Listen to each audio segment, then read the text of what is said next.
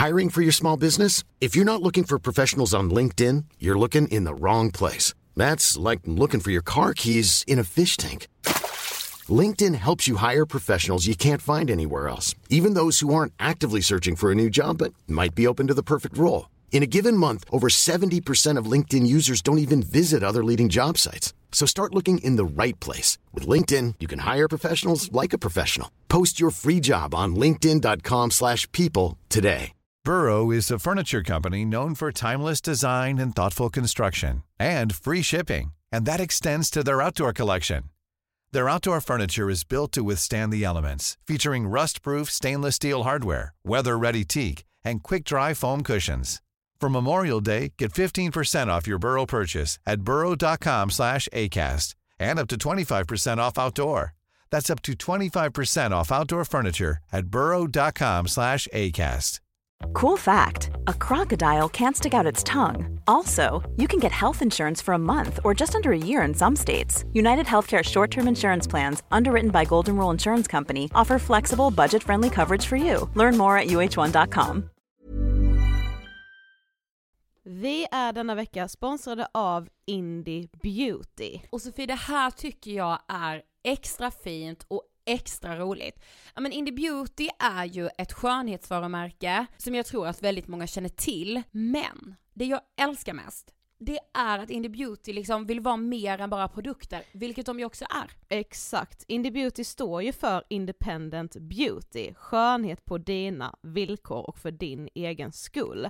Och Indie Beauty tror ju stenhårt på ett alternativt skönhetsideal fritt från måsten, skam och känslor av otillräcklighet. Där är jag helt med Indie Beauty. Jag med. Det är så jag vill att skönhet ska vara. Ja men verkligen. Och vet du vad som är nytt för i år Sofie? Berätta. Från och med i år så skänker Indie Beauty 1% av sin försäljning till Suicide Zero, Tjejzonen och Djurens Rätt. Så när man handlar produkter från Indie Beauty så kan man liksom känna att man också ger tillbaka till samhället. Ja, kraften i tillsammans. Ska jag säga en sak nu då, mm. som jag, det, men det är detta jag är extra glad över. Nu har Indie Beauty tagit fram en keps och den tycker jag ändå så, på sommaren, skydda sig från solen. Jättebra, jag älskar kepsen. Men det bästa, de bidrar till Suicide Zeros viktiga arbete för att minska antalet självmord och självmordsförsök. Så, för varje såld keps så går hela vinsten, 100 kronor, direkt till Suicide Zero. Då kan man liksom göra nytta både för samhället och sin hud på en och samma gång. Ja, och kepsen kostar 169 men alltså hela vinsten går då som sagt till Suicide Zero. Mm. Så om man vill göra skillnad när man är där ute i solen, nu när den börjar titta fram, då ska man välja den här kepsen. Den säljs exklusivt på indiebeauty.se och på Apotea. Tillsammans kan vi skapa en ljusare framtid. Vi ses med kepsarna på! Tack Indie Beauty! Vi är sponsrade av Mindler och som ni säkert vet sedan tidigare så är vi ju ute på psykologresan tillsammans. Men hur vet man egentligen när det är dags att söka hjälp? Ibland uppstår saker i livet som kommer utmana oss och kännas tufft. Det mesta självläker vi oss igenom, för vi är menade att ta oss igenom en viss mängd påfrestningar. Men ibland behöver man professionell hjälp för att ta sig ur jobbiga perioder i livet. Men vart går då gränsen? Vad är en del av livets skavighet och när är det läge att söka hjälp? Det sägs till exempel att stress är farligt, men att också kan vara bra. Alla sover dåligt ibland, så när har man egentligen sömnproblem? Ångesten kommer väl krypande för de flesta någon gång. Så när ska man se ångesten som outhärdlig? Hur vet jag? Med oss som psykolog har vi såklart min gamla psykolog Linnea Seidbrant. Men Linnea, vad är egentligen utmattningssyndrom? Utmattningssyndrom är en konsekvens av svår och långvarig stress utan möjlighet till återhämtning. Mm. Vi är ju då skapta för att klara av stress, men vi behöver också återhämtning.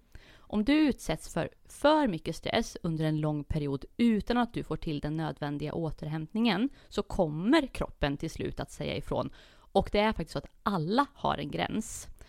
Du kan drabbas av en rad fysiska eller psykiska besvär som trötthet, sömnproblem, hjärtklappning, besvär från magen och tarmarna och mycket annat. Och det här är ju då varningssignaler och tecken på att du kan behöva göra någonting åt din situation.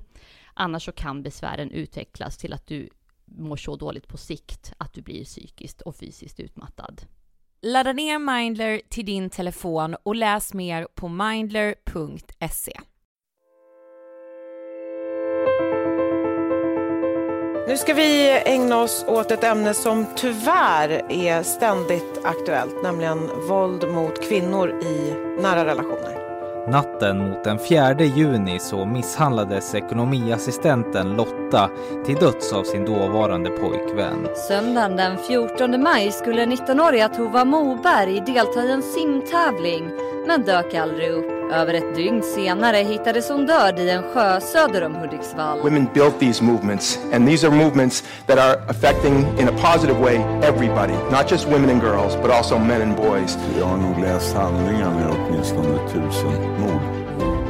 Men, men det här är en av um, ja, de värsta då, i någon slags um, sån mening som jag har tittat på. One in three women experience violence at the hands of their husband or partner.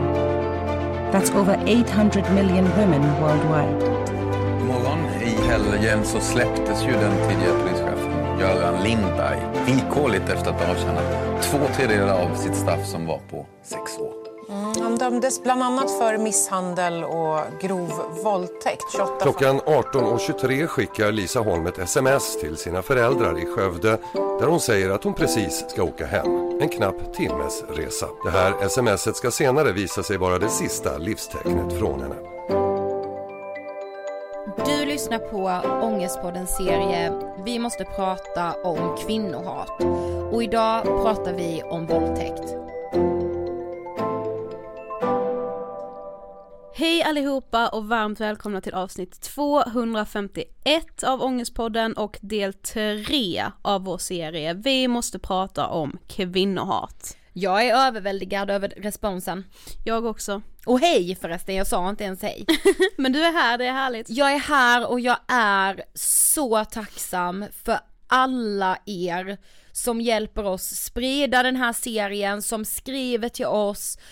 Men jag blir ju också liksom förfärad efter förra veckans avsnitt om psykisk misshandel, alltså vår DM bara exploderade av Mm. kvinnor som befinner sig i den situationen just nu eller som har varit i den sitsen. Ja det blir liksom så här tudelat för man känner så här, man blir på ett sätt blir jag jättevarm i kroppen av att höra att så här, åh jag har liksom också tagit mig ur Ja. en sån här relation eller jag är i en sån här relation nu men det är jättehört, jätteskönt att höra någon annan sätta ord på det liksom. Samtidigt så blir man ju helt tom typ. Men jag saknar faktiskt lite männen Mm. i det här. Vi har nog inte fått mer än liksom en handfull meddelande, jag menar inte att man måste skriva till oss, herregud men Hör av er. Nej men alltså, du vet så här, överlag så saknar jag liksom männen i den här debatten. Ja och det har man ju insett när vi har gjort de här avsnitten också och kommer inse ännu längre fram när ni lyssnar på andra avsnitt i serien också. Ja. Att just så här, man saknar liksom det här Ja men som vi pratade om med Olga, att det är med, alltså killkompisarna i killgängen måste våga säga ifrån när det är en i gänget som beter sig skit mot andra kvinnor. Precis. Det, alltså, jag förstår om det kan vara läskigt men det, alltså, det är så mycket förändring i det Ja. som kan göra så jävla stor skillnad, så kom igen nu killar. Men du, Mm. jag tycker att vi ska tacka vår sponsor Mindler. Ja. Nej men Sofie, alltså Mindler har gjort det möjligt för hela Sverige att träffa en psykolog. Ja, och för er som inte vet vad Mindler är så är ju det en app som gör det möjligt att prata med en psykolog online. Alltså du kan ringa någon då genom telefonen i appen då och prata med en psykolog i ditt sovrum, i ditt vardagsrum eller alltså på en plats som är ditt tryggaste. Jag hade ett samtal i söndags med min psykolog. Mm. Bara en sån sak, en söndag, uppkrupen i min säng, för jag jobbar ju på med min gadd. Ja, hur går det då? Alltså, det är tufft och jag svingas liksom mellan hopp och förtvivlan. Men jag är samtidigt så stolt över att jag har tagit tag i det här och det är ju med tack vare Minder såklart eftersom vi har det här samarbetet och nu vet jag liksom på nära håll hur det verkligen funkar. Mm. Det som också känns så tryggt tycker jag är ju att hittar du väl en psykolog på Mindler som du trivs med så är det ju samma psykolog du sen bokar resten av dina samtal med så du behöver liksom inte ringa upp och hoppas att du ska få samma psykolog utan det är samma psykolog som du bokar med helt enkelt. Ja men exakt. Och alltså hos Mindler är det över 100 legitimerade KBT-psykologer som arbetar. Fattar du hur många det är Sofie? Nej men det gör jag knappt. Varje samtal kostar 100 kronor, det är inga väntetider och frikort gäller. Du laddar ner Mindler i App Store eller Google Play. Tack Mindler. Sofie om man hör att det smattrar lite liksom så är det ju att vi sitter ju i en takvåning där det regnar. Yes, det är verkligen det här mörka höst-novembervädret. Men du, idag är det ju dags att prata om våldtäkt. Yes. Och detta ska vi göra tillsammans med den helt otroliga Klara Hedberg. Mm. Alltså, när vi satt och spelade in den här intervjun så slogs jag bara av så här. det finns människor som är så vältaliga. Ja.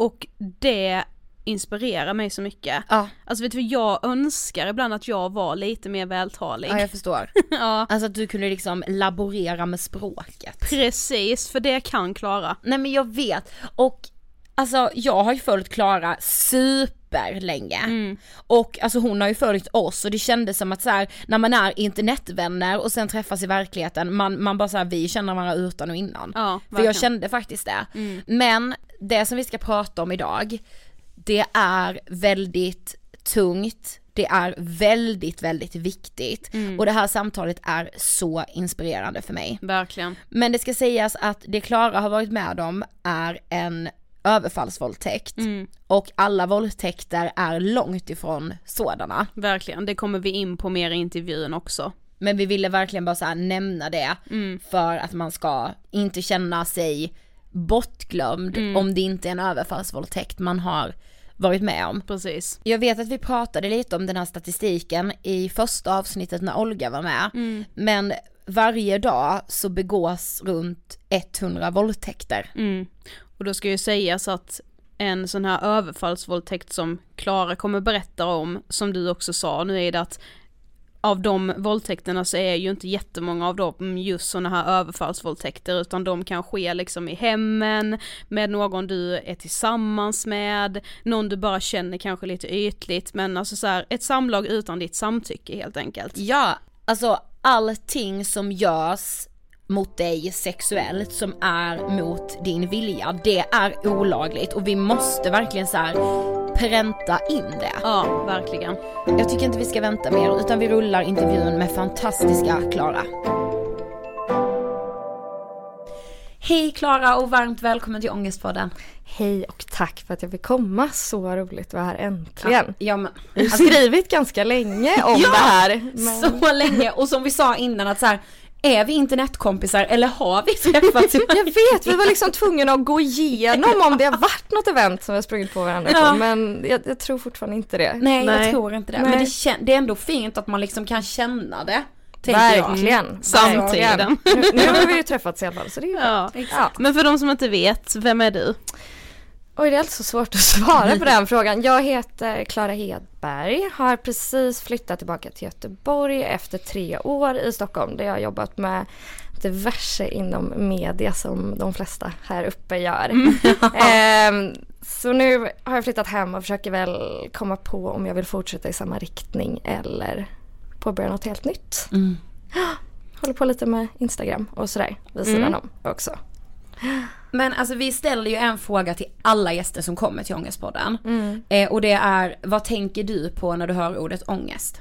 Jag tänker nog på någonting som har dominerat mitt liv väldigt mycket och är en del av mitt liv och väldigt många andras liv. Det är både begränsande men också utvecklande psykiskt. Det tvingar en att se livet från andra perspektiv som man kanske inte hade tagit sig tiden och orken att göra om man själv inte behövt sätta sig i de situationerna.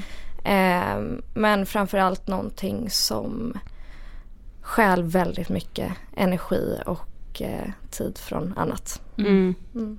Men när våra lyssnare hör det här så är ju vi mitt uppe i vår serie om mäns våld mot kvinnor. Mm. Och idag ska vi prata om våldtäkt. Mm. Eh, och det är ju ett ord som jag tror för de flesta kvinnor, vi har skrivit vi här i Ja, intervjun men jag tror att alla kvinnor håller med oss om att det är ett ord som är extremt laddat Mm. och någonting som liksom, alltså det känns så mycket i kroppen bara att höra det ordet Mm, egentligen.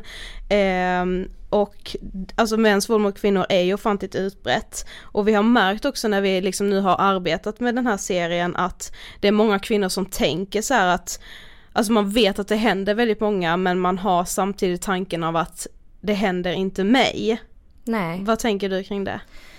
Ja, man har ju liksom en bild av vem det sker eller vart det sker eller hur det sker eh, som är byggd väldigt mycket på medias porträttering. Jag tror att detta har förändrats väldigt mycket dock senaste åren. Eh, och det vi kommer att prata lite om idag skedde ju innan eh, metoo-rörelsen Mm. och i och med det så tror jag väldigt mycket förändrades men idag så tror jag att må- många nog har bilden av att det kan ske lite vart som helst och hur som helst, att det är mer accepterat men innan så hade jag en väldigt tydlig bild om i vilken miljö, i vilket sammanhang och vem det drabbade. Mm. Och framförallt att jag inte var en utav dem. Nej. Nej, för 2012, två år innan du själv blev utsatt för det här, Mm.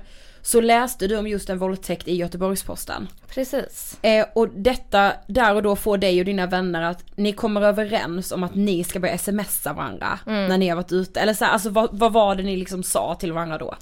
Ja, det var ju den tiden när man började åka på väldigt mycket hemmafester Ja. och det var spännande. Man blev också lite för full. Det var Mm. nytt med alkohol och eh, man lämnade ju ofta festerna ihop. Mm.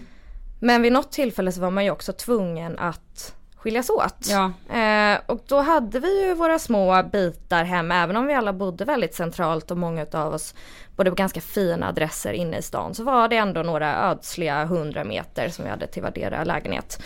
Och vi pratade om eh, Ja, vi pratade om den här artikeln och att men gud vad sjukt, det här är ju i våran stad. Vi kanske ska börja skriva till varandra när vi kommer hem. Mm. Som liksom ett förslag. Sen så var ju det bortglömt dagen efter men eh, det blev en liten tankeställare och någonstans så kanske det här, det händer inte mig bröts igenom lite. Mm. Men tyvärr så följde vi inte upp på det utan livet fortsätter ju som vanligt tills Mm. man blir påmind igen. Så ni började inte smsa varandra? Nej, det gjorde vi inte. Men två år senare, alltså närmare bestämt 2014, Mm. så är du på väg hem efter en skitkväll. Vad hade du gjort den här kvällen? Gud, jag hade en eh, kille då som spelade i ett rockband. Oj! Och, eh, han hade haft en fest för sin nya skiva. Det här var typ en Aha. vecka efter jag hade fyllt 18. Och det var liksom någon lokal eh, lite utanför stan. Och eh, jag hade blivit jättefull och vi hade börjat bråka. Jag tror att jag kanske ville åka hem tidigare och han ville inte följa med. Så lite typiska grejen. Så eh, superdramatisk sprang jag ifrån den här festen och jag satte mig på vagnen hem. Jätte jätte full och eh, klockan var väl sådär fyra på natten tror jag. Eh, och jag har ju en backe upp till mig som är liksom den sista ödsliga biten efter spårvagnshållplatsen. Jag bor i, bodde i en ganska fin stadsdel i Göteborg men tyvärr liksom eh, de sista, den sista biten är ganska ödslig och jag har alltid liksom haft någon tanke i huvudet när jag gått upp för den backen att så här, den är obehaglig. Det är någonting som känns jobbigt när jag går där. Så att när jag var yngre så lärde jag mig att springa längst nerifrån hela vägen upp. Så att jag tränade upp min kondition så att jag alltid kunde springa den biten. Ja. Men eh, nu var jag ju full och arg och eh, satt i hörlurar i öronen medan jag klampade upp. Eh, någonting som jag aldrig har gjort innan, Mm. någonsin. Ehm, och det är väl egentligen det som jag kommer ihåg när jag går upp och att jag lyssnar på väldigt hög musik och slår in min portkod och eh, kommer in i en liten tunnel då som är mellan porten ut till innergården där mitt fönster är liksom in till Mm. min lägenhet där min familj låg och sov. Eh, men när jag tagit mitt första steg in så känner jag något i bakhuvudet och jag faller till marken. Och det är där allt påbörjas som ska Mm. bli en ny del av mitt liv. Det var Alltså gud förstår ni med att jag tänker så här när du säger, då satt jag i hörlurar, då blir jag så här, åh gud. Alltså Ja. förstår ni att vi är så inprogrammerade i att så här, nej, hörlurar ska du inte ha om du Exakt. som tjej går hem själv. Precis. Att man Du liksom ska så här, ha nycklarna i eh, typ i handen Mm. om det skulle komma någon som du liksom Ja. kan försvara dig med.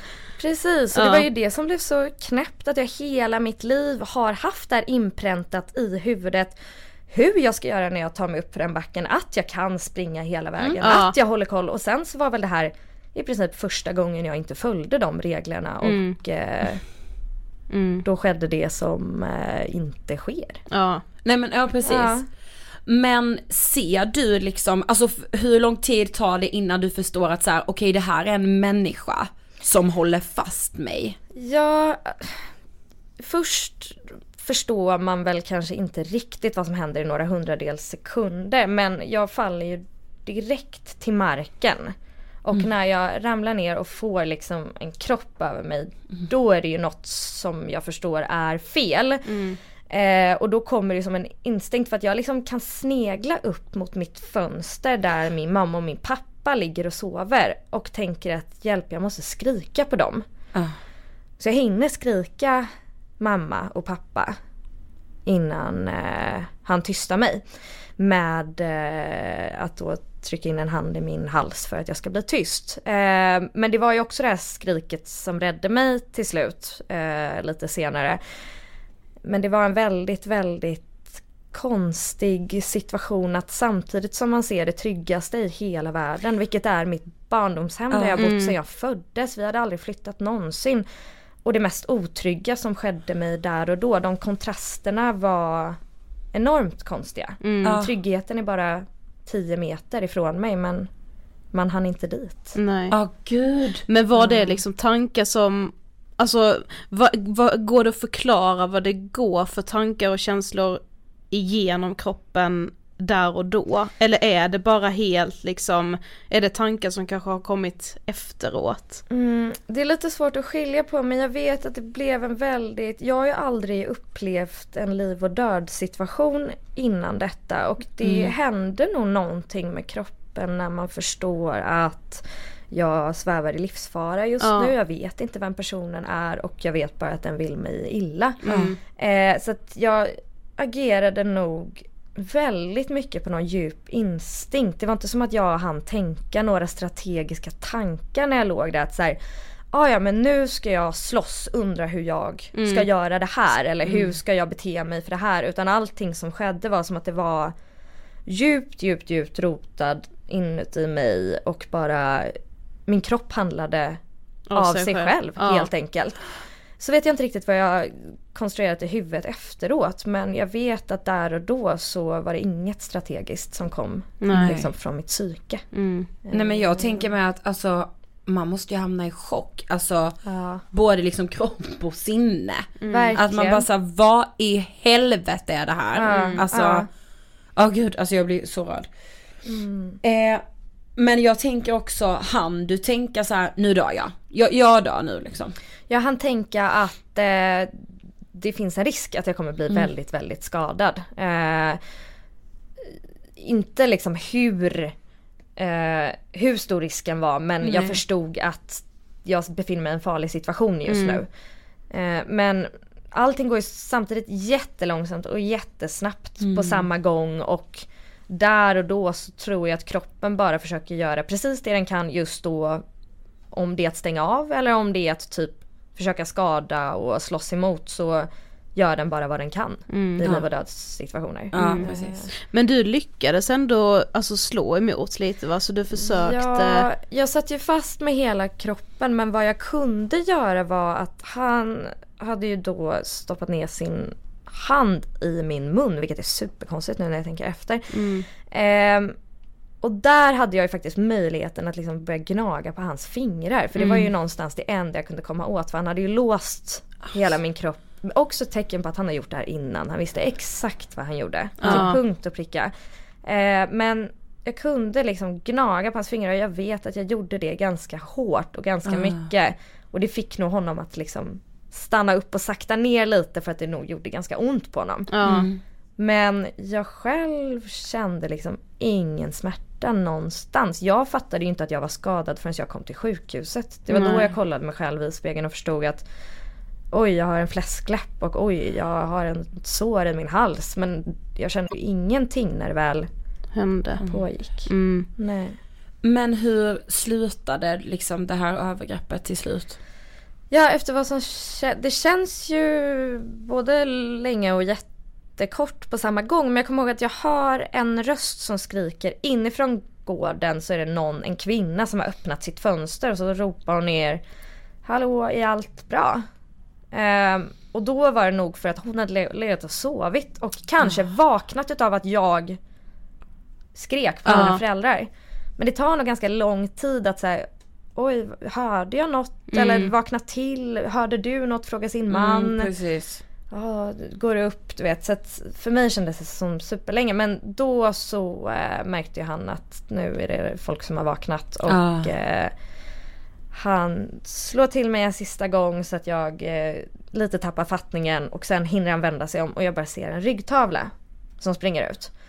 Och det här har ju varit supertufft efteråt att jag aldrig fick ett ansikte Mm. på personen. Ehm, för mig är det här fortfarande en ganska omänsklig gestalt Mm. som kan vara vem som helst i princip för att jag fick aldrig se.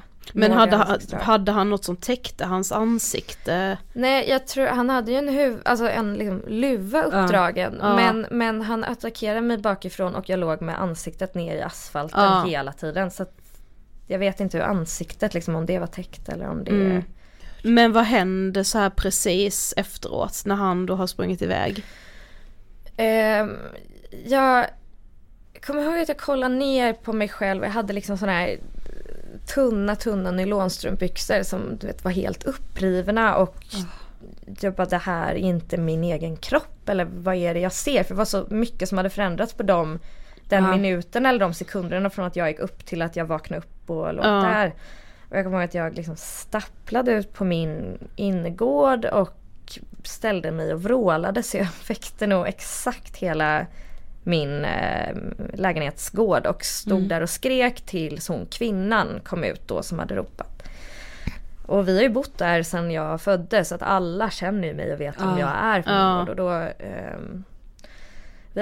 jag och hon har alltid haft eh, lite, lite eh, problematiskt förhållande till varandra Aha. för att jag har varit den där jobbiga tonåringen som har haft alldeles för mycket fester och eh, på något sätt blev det fint för vi fick någon återförening där nere. Då, sen dess har hon alltid varit väldigt eh, speciell Ja. för mig så att det, vi fick en bra relation efter det. Mm. Men hon hjälpte mig upp till mina föräldrar och den stunden när min mamma öppnar dörren har varit väldigt tuff för mig att tänka på efteråt hur synen måste vara för hon har ju inte märkt någonting. Ja, alltså, och helt fan. plötsligt så står jag där med sönderrivna kläder och ehm, bara skriker och gråter mitt i natten. Typ. Och det har liksom hänt så nära dem. Ja precis, jag tror att det var väldigt svårt speciellt för min pappa att acceptera. Han har alltid haft en väldigt överbeskyddande känsla över mig som nog många pappor har över sina Mm. döttrar. Mm. Att ingenting får hända och att han var så nära att kunna hjälpa mig Ja. men han hörde inte. Nej. Och jag hade ropat på honom men han hörde inte. Mm. Och eh, upptäckte det för sent liksom. Mm. Ja, fy fan. Ehm, så att eh, jag kommer ihåg att vet, som, man, som man gör som mamma också. Det, det man när man inte har läst på är ju bara på något sätt så vill man ju bara tvätta sig. Så Mm. att jag Ja. satte mig i badkaret kommer jag ihåg. Min mamma duschade mig som att jag var tre år gammal. Man går tillbaka till eh, någon form av det, det har återkommit till många gånger att jag liksom blev som ett barn närmsta tiden efter Mm. det här. Eh, och jag satt i badkaret och mamma fick duscha på mig och klappa mig medan vi eh, de började ringa polisens telefonnummer där 114 Ah, 14 Mm. och satte någon kö och sen så kollade de på varandra och sa "Var- varför ringer vi det här numret? Det är ju inte hit vi ska ringa och så ringde de 112 Ja. direkt efter. Ehm, och så eh, kom det poliser som var jättefina och gulliga upp till våran lägenhet men tog ut mig ur badkaret direkt. Man måste ju spara allt DNA som går liksom. Mm. Eh, och tyvärr hade jag ju hunnit duscha bort ganska mycket. Mm. Gud vad sjukt, jag måste bara stoppa lite där, att deras första det hade nog varit min första instinkt med att säga, vänta lite, det här pågår inte nu så det kanske inte är så akut längre. Nej, Varför ja, är det inte mega akut? Jag kan ha spår av en exakt. våldtäktsman i Ja. mig liksom. Men det har vi aldrig lärt oss liksom. Nej för Så det är bara så här, ja det är om man ligger i en hjärtinfarkt, man ska Ja, ringa till exakt, två. det är så mycket sjukdomstillstånd kopplat till det Ja. eller liksom akutfara här Ja, och någon nu. står med en pistol. Liksom. Ja eller typ Okej, det brinner alltså. just nu liksom. Exakt, så, så då blev det ju naturligt, bara ska vi ringa och anmäla det här nu? Men Ja. Ja, hur gör man? Ja precis, vad gör man i den situationen? Men egentligen ju snabbare polisen kan få signalement, desto snabbare kan de ju hitta personen. Precis. Och allting, jag menar ju mer tid man kan köpa desto eh, Bättre. Ja. bättre är det ju. Ja. Ehm, så ja, men jag hamnade i en eh, polisbil och eh, blev skjutsad upp till vårt sjukhus, eh, Sahlgrenska. Mm. Men vad fick du, alltså hur var bemötandet när du kom dit? Mm, jo, det var... Från sjuksköterskorna var det väl ändå fint. De var nog ganska uppskakade. Jag kommer ihåg att det var en ganska ung sjuksköterska som skulle liksom ta blodprov sådär på mig. Hon skakade så himla mycket på fingrarna så hon liksom missade min ven Åh. flera gånger. Mm. Jag fick ett superstort blåmärke över hela armen efteråt. Ehm, och fick ligga där. Som tur var så tog de mig åt sidan direkt och jag fick vara i ett eget rum. Jag behövde inte sitta i någon vänthall och det var ju väldigt skönt att Mm. slippa det. Eh, men någonting som jag har varit tveksam till är att sen ska man ju då, vilket är så fruktansvärt i sig, ska man ju genomgå någon form av gynekologisk undersökning efter en överfallsvåldtäkt. Vilket går emot alla ens liksom tankeinstinkter man Ja. har. Det enda man vill är ju att sätta på sig kläder och eh, Ja, bara absolut. gömma Ja, sig ja. själv. Man vill Absolut inte, inte, lägga sig i en sån stund. Det är liksom... kall eh, klinisk miljö. Det Ja. Så gynekologbesök är Ja. ju utlämnande oavsett liksom. Precis, Ja, och då var ju den här, Mm. alltså det är så... Exakt, men det var väldigt konstigt men då så visade det sig också att jag skulle bli undersökt av en 30-årig man till råga på allt. Och eh, där och då så, det kändes fruktansvärt tufft men jag tror att jag stängde av mitt psyke och bara gjorde det jag blev tillsagd till att göra.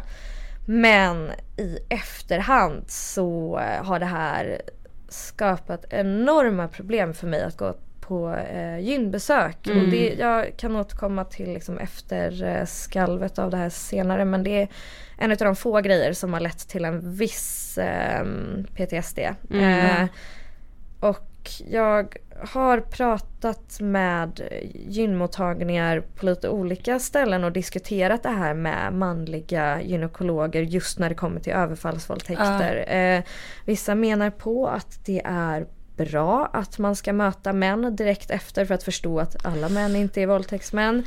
Men jag tror att i just det, det extremt utsatta tillståndet så kanske man ska bespara den lärdomen för den kan komma med mycket Alltså jag, jag också. tänker mig att det är liksom en tanke som man behöver bearbeta oavsett Ja, om det är en exakt. kvinna eller en man som gör det här. Alltså det är såhär, ska jag behöva utsättas för någon KBT-grej? Direkt efter Nej, Man liksom. kanske inte är redo för KBT-behandling en, två timmar efter. Nej. Då, då ska man nog bara överleva. Och det, jag tror inte Exakt. det är så många liksom, våldtäktsoffer som skulle säga nej, jag tänkte aldrig att alla män kan vara våldtäktsmän för det var en manlig gynekolog direkt, direkt Nej. efter som Nej. undersökte mig. Alltså, Precis. ja, Ja men det gör allting. ja Ja, precis.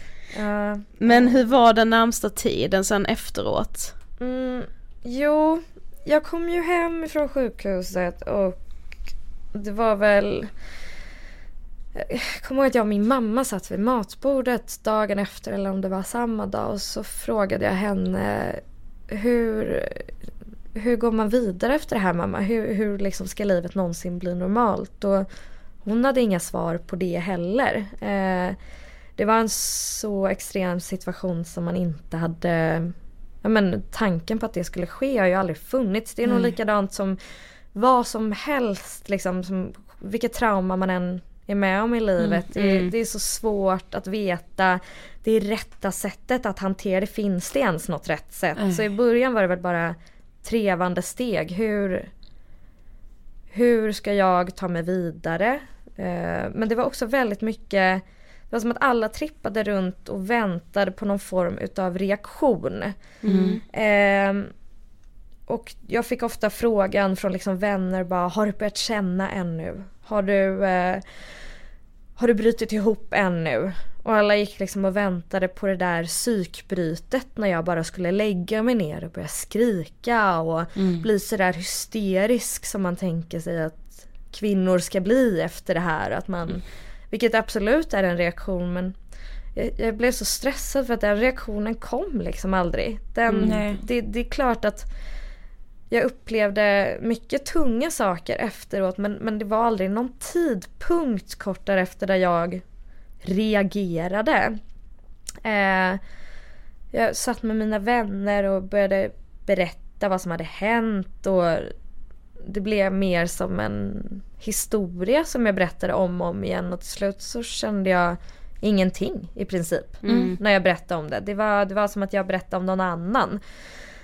Och varje gång så var det folk som frågade Har du, har du kommit till reaktionsfasen ännu? Reager, har du, har du eh, brutit ihop ännu? Eh, men än idag har jag inte gjort det och jag tror inte att jag kommer Kom- göra det på Nej. det sättet heller. Och det jag tror det är så himla himla viktigt att komma ihåg när man är med om något trauma oavsett vad det är att så här, det finns inte ett rätt sätt att Nej. reagera på. Det, det är inte Ryan Reynolds here from Mint Mobile. With the price of just about everything going up during inflation, we thought we'd bring our prices down. So to help us, we brought in a reverse auctioneer, which is apparently a thing. Mint Mobile unlimited premium wireless. Ready to get 30, 30, bit to get 30, bit to get 20, 20, 20, bit to get 20, 20, bit to get 15, 15, 15, 15 just 15 bucks a month. So, Give it a try at mintmobile.com slash switch. $45 upfront for three months plus taxes and fees. Promo rate for new customers for limited time. Unlimited more than 40 gigabytes per month. Slows. Full terms at mintmobile.com. Burrow is a furniture company known for timeless design and thoughtful construction and free shipping, and that extends to their outdoor collection. Their outdoor furniture is built to withstand the elements, featuring rust-proof stainless steel hardware, weather-ready teak, and quick-dry foam cushions. For Memorial Day, get 15% off your Burrow purchase at burrow.com slash ACAST and up to 25% off outdoor. That's up to 25% off outdoor furniture at burrow.com slash ACAST. Everyone knows therapy is great for solving problems, but getting therapy has its own problems too, like finding the right therapist, fitting into their schedule, and of course, the cost. Well, BetterHelp can solve those problems. It's totally online and built around your schedule. It's surprisingly affordable too. Connect with a credentialed therapist by phone, video, or online chat, all from the comfort of your home. Visit betterhelp.com to learn more and save 10% on your first month. That's BetterHelp H E L P. inte så att du måste reagera. Bara för att du har varit med om något fruktansvärt så betyder inte det att du aldrig kommer bli lycklig igen eller att du ens kommer gå igenom eh, en fruktansvärd period där du bara ligger och gråter Mm. efteråt. Eh, och jag, jag upplevde mig väldigt liksom, konstig. Jag kände mig onormal för att det som alla andra verkade uppleva efteråt aldrig inträffade. Och så tänkte jag har jag blivit så skadad psykiskt nu att jag inte kan känna någonting alls. Ja. Men jag har känt så mycket efteråt. Eh, men bara inte det där totala mörkret. Nej. Mm. Men jag tänker med, alltså hur var det att liksom på något sätt veta att han visste var du bodde? Mm. Eller så här, Mm. alltså du hade ingen aning om vem den här människan var? Det var ju förstås väldigt jobbigt. Jag hade, Ah. vä- det, det, var, det, det yttrade sig i ganska specifika saker efteråt. Som att jag vågade inte gå ut från min dörr ensam på ett halvår utan att min mamma gick med mig och lämnade av mig nedanför den här backen som jag Ah, pratade om. Så hon mm. fick gå med mig återigen som att jag var ett litet barn och lä- släppte mig nedanför backen så fick hon gå upp igen och det spelar ingen roll om det var mitt på dagen eller om det var kväll. Jag behövde liksom bli hämtad och lämnad nedanför eh, backen och detta också på grund av att man började ju misstänka varenda en som man liksom träffade eller satt bredvid på bussen och jag började ju leta efter det enda signalementet som jag skulle kunna ha och det var ju bitmärken på folks fingrar. Mm. Så jag fann mig själv sitta och kolla på folks händer och så någon gång såg man något sår där på någons hand och så tänkte man oj är det, är det han? Mm. Och det är ju än idag så nu idag kan jag nog känna mer liksom ilska och att det känns så himla orättvist att jag aldrig fick det där värdiga avslutet där jag fick möta personen och sitta i en rättegång. Mm. Eh, jag hade verkligen, jag tror att jag från och med liksom samma dag kände så starkt att jag ville det. Eh, och jag Ja. hoppades, hoppades, hoppades verkligen medan utredningen fortfarande var igång. Mm. Att jag skulle få möjlighet att möta den här personen. Mm. Ehm, men det fick jag aldrig och det är någonting som jag eh, känner mig väldigt eh, besviken över än idag. Mm. Ja för det gjordes en anmälan samma kväll av de här poliserna ja, som... precis. Mm. Jag tror nästan att det blir så naturligt när man Ja. åker in på Ja. sjukhus på det sättet. Och de hittade DNA, de fick loss DNA ändå trots att jag har suttit i badkaret. Eh, men bara att det inte var tillräckligt mycket för att direkt kunna söka på det. Nej. Så de berättade att de kunde spara DNA och i framtiden kanske matcha det mot personer som redan Mm. var inne för att lättare få en matchning. Och jag kollade senast för några veckor sedan för jag kollade på en serie på Netflix om just överfallsvåldtäkter och så kom jag att tänka på det här och så tänkte jag vad är preskriptionstiden på våldtäkter och att det fortfarande finns en chans att de ringer någon dag att det där telefonsamtalet kommer och Mm. att de har fått en träff. Mm. Ehm, Men den undersökningen lades alltså ner Ja. helt och hållet. Hur lång tid tog det tänker jag, alltså innan den liksom lades ner? Eh, vad kan det ha tagit? Två månader kanske. Jag Mm. Inte mer? Nej, det gick väldigt snabbt och det här var ju innan metoo och allting Ja. så jag reflekterade. Jag tror inte man reflekterade på samma sätt över de här nedlagda fallen. Jag kommer ihåg att jag var jättenöjd med, eh, man fick eh, en liksom specifik polis tilldelad som man hade tät kontakt med då. Okej, eh, ja. i det här. Man hade något telefonsamtal i veckan och uppföljning så här ser vi ut i utredning just nu och sen så kom det ett litet eh, brev där det stod att nej vi lägger ner.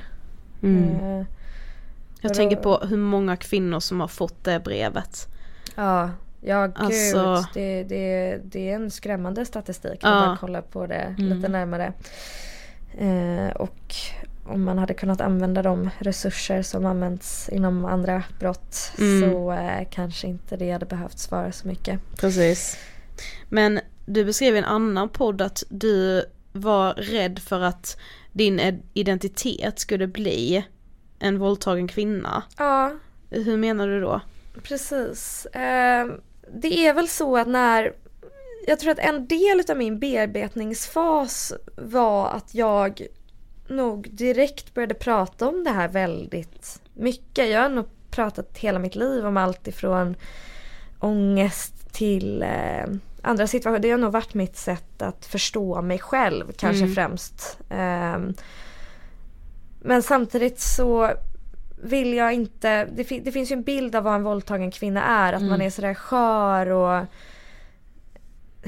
förstörd på något sätt. Mm. Och jag, jag, jag tror att jag inte ville ha den bilden av mig själv som någon som var förstörd och präglad utav den enskilda händelsen. Det är klart att jag alltid kommer vara präglad på ett eller annat sätt men det är inte jag, hela jag. Det är en del utav mig och min historia, någonting som har gjort mig till viss del till den jag är idag men jag är skapad av så mycket annat och också påverkad av så mycket annat och jag tror att jag än idag också är rädd för att det ska bli min identitet Mm. och Mm. att det ska vara min person. Ehm, för det är det inte Nej. alls. Jag Så tycker sant. det är ganska sjukt att det känns som att det enklare blir en kvinnas identitet som ett våldtäktsoffer men inte alls på samma sätt en mans identi- en identitet om han är våldtäktsman. Nej. Vilket är så här, det är så jävla äckligt, alltså Verkligen. orimligt. Verkligen. Nej, men så här, en våldtäktsman är en man som har gjort, råkat göra ett snedsteg. Medan kvinnan har då varit på fel plats vid fel tillfälle men ja, jag nu, men Bestämmer så- tilldela den Ja, identiteten precis. när det istället är den motsatta personen som faktiskt har valt Ja. den identiteten Precis. själv.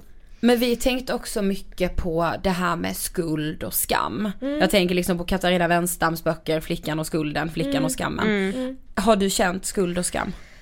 Nej, alltså för just det här som jag då har pratat absolut mest om, det blir lättast så i och med att det är ett tidnings, tidningsexempel på vad en våldtäkt är. Mm. Där fick jag så himla mycket beröm från sjukhuset och de personer jag träffade efteråt för att jag hade varit så duktig och slått och kämpat och det gjorde att jag gick ur detta med liksom hela samhället som sa du ville inte det här Mm. och du kämpade också för att inte vilja det. Mm. Ehm, Men innan detta så har även jag varit i situationer där man har däckat eller somnat på någon fest och det har varit någon som har tagit sig friheten och som jag insett efterhand ännu mer faktiskt blivit utsatt för speciellt en annan våldtäkt som hände på det sättet som jag tror i princip de flesta andra kvinnor har blivit utsatta för. Och jag kände sån fruktansvärd skam efter de eh, tillfällena, för det har varit ett antal. Eh, så mycket skam att jag aldrig har pratat om det i, i annat fall än att skratta åt det med någon kompis. Mm. Ja, alltså. Eh, och och det, det, det slog mig inte förrän det här skedde och jag fick så mycket beröm för att jag hade kämpat emot. Och då tänkte jag, men den gången kämpade ju inte jag emot. Var det mindre okej utav mig då? Mm. Eh, och det, det blev ju att jag satt och pratade med liksom kompisar som jag gjorde efter den här stora eh, våldtäkten då. Om vad jag hade blivit utsatt för. Och de satt där, speciellt mina killkompisar och sa att hade jag varit där så fan du, hade, du skulle ringt mig Klara, jag skulle ha dödat honom. Eller fan jag hade velat slå ner den här människan och sådana personer borde inte få leva eller gå på den här jorden. Och jag, jag vet idag att flera utav dem som satt och sa så faktiskt har utsatt mina vänner för sexuella övergrepp också Mm. Mm. på det här sättet som hade skett med mig Mm. några år tidigare och som jag aldrig hade pratat om för det var inte okej att prata om det. Eh, och det blir så tvådelat på något sätt speciellt nu eh, efter hela metoo-vågen som kom för två år sedan att det i ännu större utsträckning har blivit känt hur många kvinnor som faktiskt har upplevt sexuella övergrepp. Att man då också måste förstå att hur många fler killar det är som faktiskt har begått dem. För det finns inte några få personer som kan begå övergrepp på en På- hel befolkning Nej. kvinnor. Och Nej. det, det är också den olyckliga vetskapen om att de flesta heterokillar och många med andra läggningar också har nog under sin uppväxt begått övergrepp som har satt spår Mm. i tjejer. Ja. Eh, och det är nog de flesta killar runt om oss. Mm. Ja men verkligen. det. Och det känns så viktigt med att vi tar upp det så här när vi ändå gör ett avsnitt om Mm. våldtäkt att det är inte bara liksom överfallsvåldtäkter. Nej. För det, de läser man ju ändå om i media om, det, om man någon gång läser om Mm. våldtäkter. Mm. Men Precis. de här liksom, ja men kompisarna. Som Verkligen. liksom som man bara säger jaha, oj nu var jag med om det här och allt som är kvar är den här jävla skammen och Mm, en skuld i att Fast det var nog kanske jag då som liksom gav vibbar av det här och Exakt. Men jag tycker också det, det känns lite som att man också är rädd för, man känner dels en liksom lite skuld gentemot sig själv, att man inte sätter ner foten och säger nej. Mm. Men det kan lika gärna bli att man känner liksom lite skam och skuld om man faktiskt sätter ner foten och kanske gör lite liv på den här festen. precis, och nej, nu var jag den här drama, drama queen som satte ner foten och, och sa till. Ja, det blev ett jävla bråk där mellan alla och festen fick sluta och alla gick hem. Och nu ser alla mig som personen som liksom överdriver Ja, en hel återigen situation. den hysteriska kvinnan. Ja, Eh, precis. Det är ju den stämpeln man då tyvärr är så eh, rädd för att, Att ha. Mm. Eh, och jag, det är därför det, det blir liksom lite farligt när det är därför jag försöker vara noga med att inte bara prata om överfallsvåldtäkter när jag diskuterar det här ämnet. För ibland så blir det farligt att bara belysa det och det, Mm. Mm. det tar liksom bort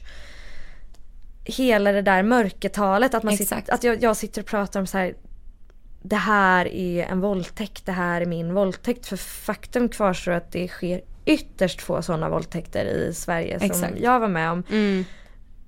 Och det jag var med om innan detta har jag också mått fruktansvärt dåligt av. Och det har också varit en våldtäkt. Och det har Mm. också präglat mig. Precis som det senaste som hände Mm. har gjort.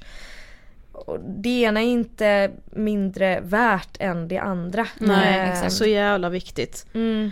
Men hur skulle du säga att liksom de här händelserna då, om vi pratar om dem allihop, eh, alltså hur prä- har det präglat liksom dig och liksom din relation kanske till män, alltså var det svårt för dig att, hur, hur reagerade din kille som du hade bråkat med den här kvällen, alltså när han fick reda på vad som hade hänt och alltså hur? Han var eh, superbra, han var, han var fantastisk och jag är väldigt glad över att jag var med honom under den här perioden. Han var Mm. väldigt trygg och lugn och han googlade väl ganska mycket på sitt håll och läste om eh, exempel och kanske tog upp vissa exempel som jag inte borde ha hört och eh, refererade till den här kände så här, känner du så här också, Mm. den här kunde inte ha sex med sin partner på två år och då låg jag där återigen och så tänkte jag gud är det så jag ska reagera? Hur ska Mm. jag reagera? Ska, ska jag aldrig vilja ha närhet med någon igen? Är det Mm. det som är rätt? Ja. Vad är rätt? Är jag, är jag knäpp om jag kan ha närhet med Mm. personer? Är det fel? Och så återigen är det skambelagt att Ja. vilja ha närhet. Mm. Eh, men utöver det så verkligen så trygg och bra person att ha med sig i det. Det var nog viktigt att inte vara ensam den närmsta perioden. Mm. Eh, men jag har nog egentligen blivit ganska paranoid sen det hände. Eh, jag är rädd för att saker ska ske, att jag ska liksom få inbrott på nätterna. Jag är fortfarande rädd att sova själv. Eh, även fast jag har låst liksom dörrar och fönster så vaknar jag från och till om jag inte är med någon. Eh, för att ja, kan, kan något sånt ske som hände mig då kan en person göra inbrott och komma Mm. in i min lägenhet Mm. också. Man känner sig inte riktigt säker.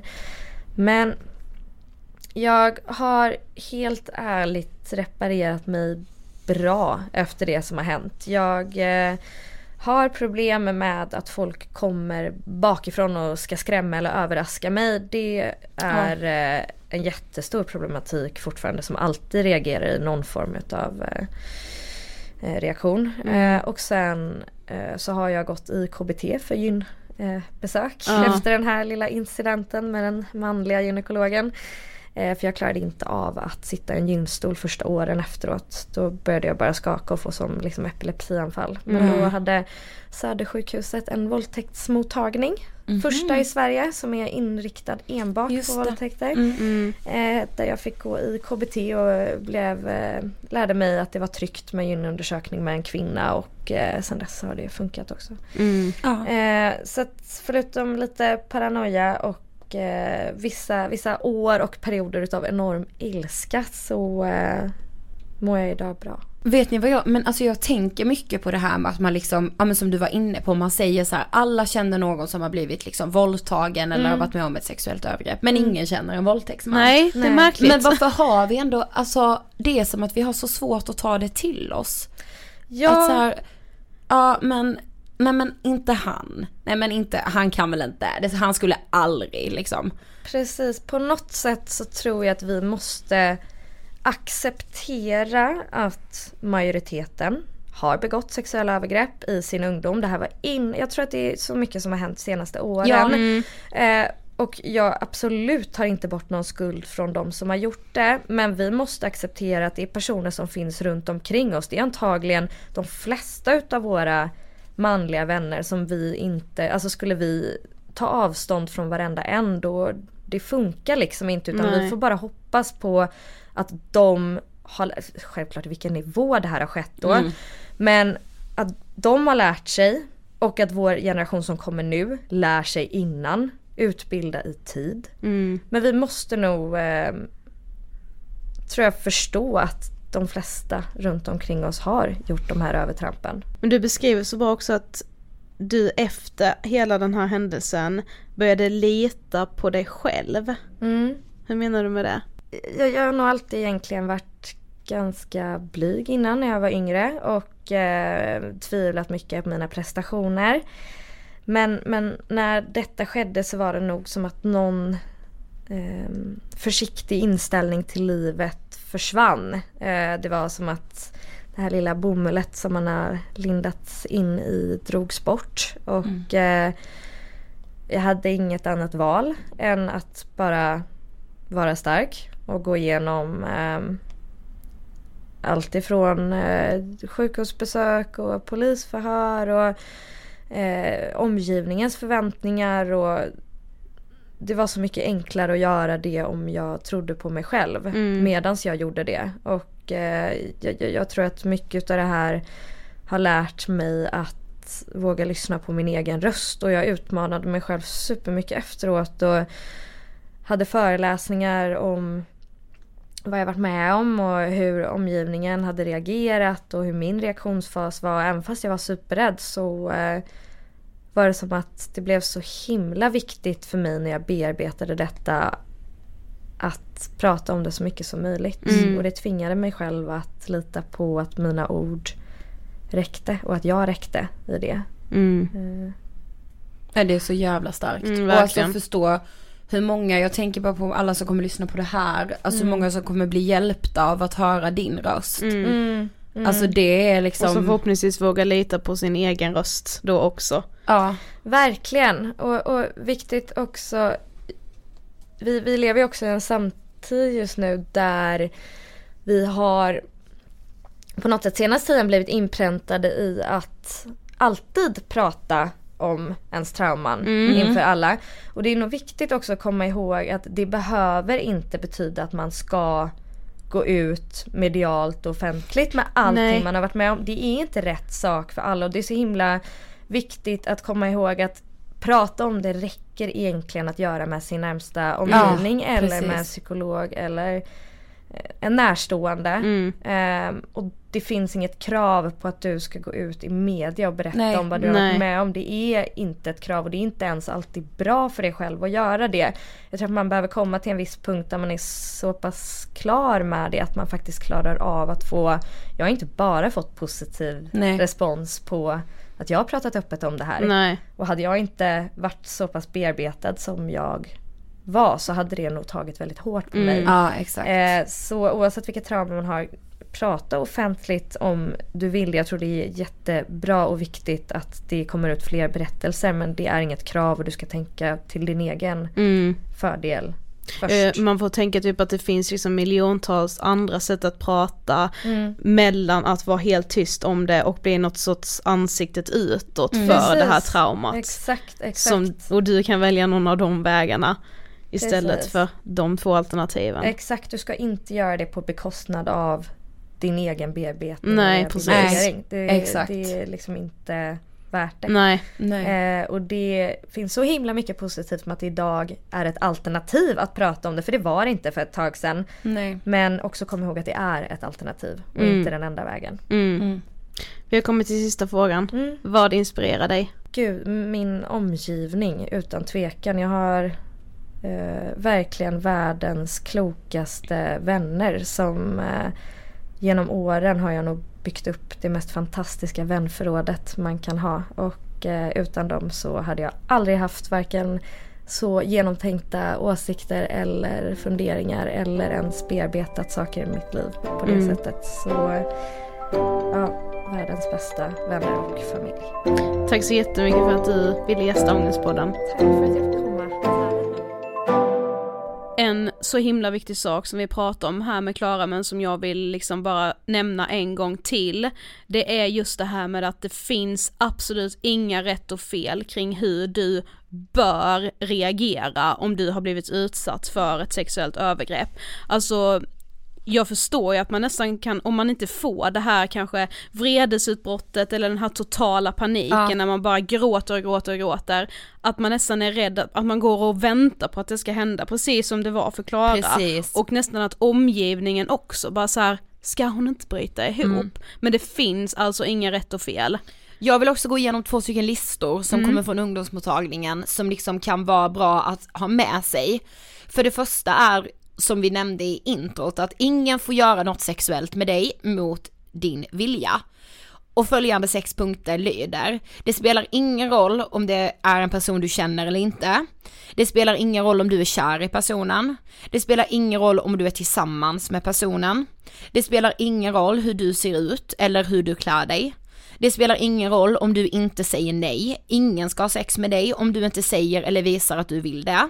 Det spelar ingen roll om du först har sagt ja. Du har alltid rätt att ändra dig och säga nej. Ja precis, så jävla viktigt också. Och nästa lista är ifall man liksom undrar då vad är ett sexualbrott? Då har jag en lista på nio punkter som jag tycker är jätteviktiga att dra. Att ta på någons kropp med händerna, munnen eller könet på ett sätt som personen inte vill. Att prata med någon på ett sexuellt sätt som personen upplever som obehagligt. Att tvinga någon till sex, till exempel samlag eller att få någon att onanera åt en. Att försöka övertala någon att ställa upp på något sexuellt, till exempel genom att hota att sprida bilder eller rykten om personen. Att övertala någon att se på när man själv eller någon annan gör något sexuellt, som att visa sitt kön eller onanera. Det kan vara på nätet eller utanför nätet. Att göra något sexuellt med någon som inte kan uttrycka sin vilja eller skydda sig, till exempel för att personen sover eller är full, drogpåverkad, sjuk eller har en funktionsnedsättning som gör det svårare. Att fota eller filma någon i ett sexuellt syfte om det är mot personens vilja.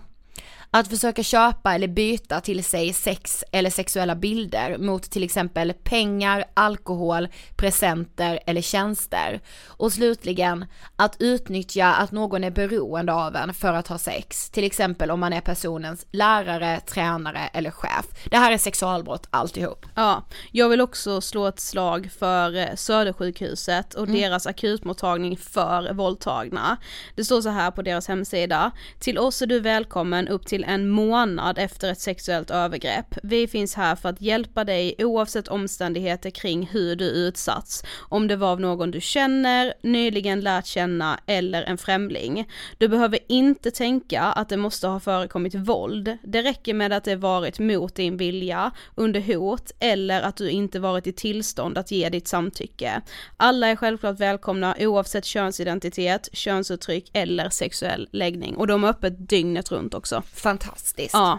Ja, men jag känner bara så här så vi tänker att Klara kommer och gästa oss. Det känns så himla bra att ha haft henne här. Verkligen, tack så jättemycket Klara för att du ville vara en del av vår serie Vi måste prata om kvinnohat. Och jag tycker också Sofie att vi så här efter det här avsnittet kommer ihåg vem som ska bära skam och vem som ska bära skuld. Det är alltså människor som utsätter någon annan för sexuella övergrepp av något slag. Precis. Nu tar serien en liten paus här i två veckor men sen återkommer vi med ytterligare tre delar om två veckor igen. Men eh, dessförinnan så släpper vi såklart två helt vanliga avsnitt så vi tar ingen paus från Nej. podden. Men snälla hjälp oss sprida de här avsnitten. Vi kan inte göra reklam för dem, vi bryter tydligen mot Instagrams policy att prata om kvinnohat. De kommer inte upp på iTunes. Eh, vi vet absolut inte varför men många av er har inte fått upp dem. Så att ni sprider de här, alltså det är så så så viktigt. Jag börjar typ gråta, jag blir helt, alltså jag vill bara att alla som kan ska nås av de här avsnitten. Verkligen. Tusen tack för att ni finns och för att ni lyssnar så hörs vi som vanligt i vanliga Ångestpodden nästa vecka. Tack så jättemycket hörni. Hejdå!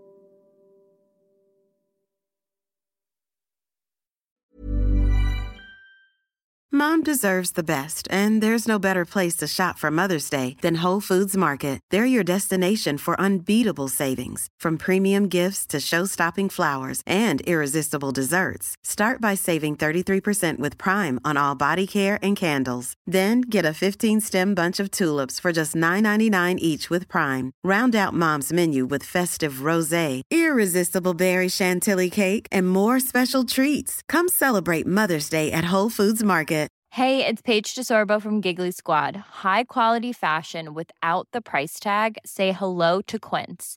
I'm snagging high-end essentials like cozy cashmere sweaters, sleek leather jackets, fine jewelry, and so much more. With Quince being 50 to 80% less than similar brands.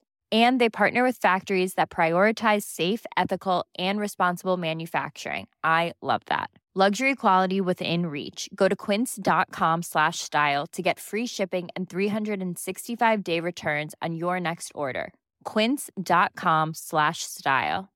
Imagine the softest sheets you've ever felt. Now imagine them getting even softer over time. That's what you'll feel with Bowl and Branch's organic cotton sheets. In a recent customer survey, 96% replied that Bowl and Branch sheets get softer with every wash. Start getting your best night's sleep in these sheets that get softer and softer for years to come. Try their sheets with a 30-night guarantee. Plus, get 15% off your first order at bowlandbranch.com. Code BUTTERY. Exclusions apply. See site for details.